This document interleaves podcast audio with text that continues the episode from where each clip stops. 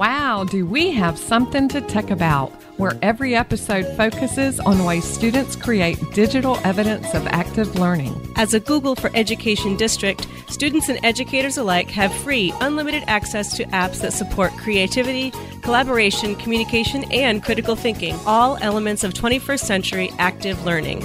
We are Google for Education certified trainers, Drew and Angie with Something, something to, to Tech About. Happy New Year! we want to wish everyone a Happy New Year as we gear up for another season of Something to Tech About.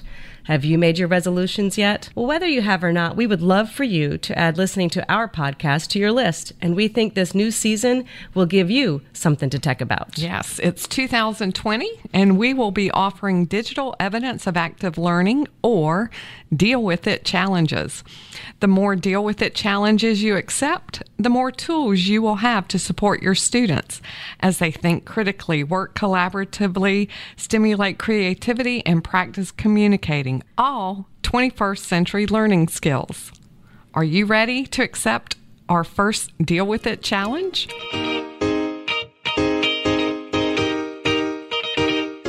Have you tried Flipgrid? Flipgrid's a website that allows teachers to create grids and facilitate video discussions to give students a voice in their learning. Want to elevate student engagement? We highly recommend using Flipgrid. Get started with flipgrid.com.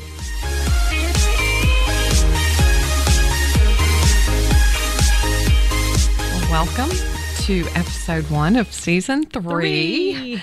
Um, we're excited to be back, and again, Happy New Year. Our first I guess, point of discussion um, is going to be the Chrome, Chrome browser. browser.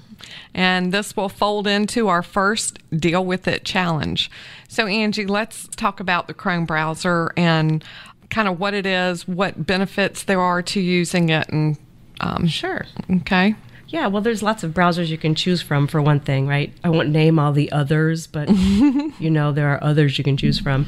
Um, and Chrome, if you're going to be using a lot of Google apps, then use the browser that is compatible. Yeah, um, they seem to play nice together. Exactly. Um, Chrome is pretty well known for having a, a, faster interface, and as long as you do some things like you know keeping your tabs to a somewhat minimum and maybe not running too many extensions at a time, it'll keep things fast for you so you know using incognito mode is really kind of an interesting idea though because if you share a device with somebody there might be times when you don't want your history to be known like if you're christmas shopping or things like that i'm going to keep this on an innocent level um, but students also know about incognito mode and teachers need to be aware of it so that they can be sure that students are actually in the browser that they're signed into on a regular basis. Right. I think that's a good note for parents as well. Yes. Um, because um, students and children in general can flip to incognito mode and parents need to be made aware of that also. One of the other things I really like about using the Chrome browser um, is being able to sync across multiple devices. I sign into Chrome on every device. I'm every on. device, yes. Unless I'm in a shared device. Mm-hmm. So that's um, one thing to keep in mind too. Some benefits. What are some, you know, some benefits? I think a, a big one is how customizable Google Chrome browser is. Um, it has its own web store where you can grab your apps, extensions, different themes, graphics. You can even create your own themes as well. The for the classroom, the apps and extensions really come into play. They can um, be very um, powerful to help with help aid with learning and presenting tools and things yes, like that. Yes. Angie, did you know? Did I know? Did I you know. know that you can pin your most frequently visited tabs um, when you're signed into Chrome? I knew that, but I have to say I don't do it enough. And for anyone that works in a situation where you have all of your tabs open one day and then you go home, you come back to work the next day, and all everything's gone. Your computer's been logged off. It's really nice to be able to open that back up and have the tabs you need. Yes. And when you pin it, it actually goes to the far left side of your your line of tabs. So it just stays there. So if you're working on something and if you need to keep checking like a, a reference page or something, it's easy access just to click back and forth. Um, there's a lot of those hidden features within Chrome that are uh, can help with productivity, whether teachers, students, parents, business um, folks. So, um, what else? I see. I'm, I'm looking at you. Well, I just pinned a bunch of tabs while you were talking. Oh, okay. yeah, so I was thinking, hmm, should we tell them how to pin a tab? So it's really pretty easy. You just right click on the tab that you have open and then select pin. Um, and while Drew was explaining why she liked that, I just went ahead and pinned three tabs I'm going to need for tomorrow. So there you go. And I'm not quite sure if you close out Chrome altogether. I don't think they'll come back. I can't promise you that, but if you do not close out Chrome, they'll stay there. Oh, won't, won't, won't. Okay. I won't do that now since we're recording. I won't close out our stuff. But Connect with us on your favorite social media channel. Follow us on Facebook, Twitter, and Instagram at St STTechAbout.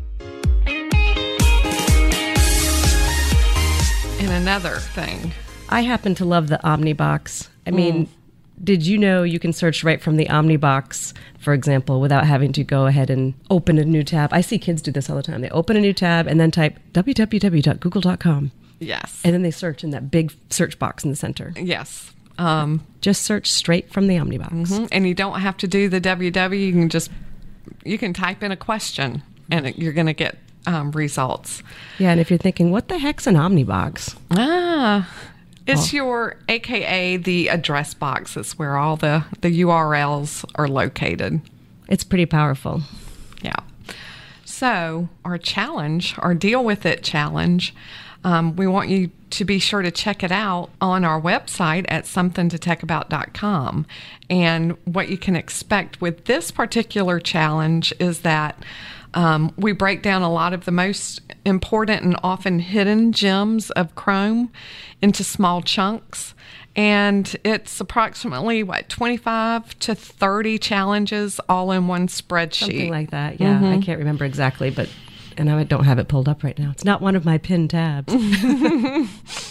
so when you get to our challenge, you'll just need to make a copy of the spreadsheet and then work through the list. We have a, a column for you to check off your progress as you go, and um, you could do it all in one sitting or do a few at a time, and then um, come back as often as you like.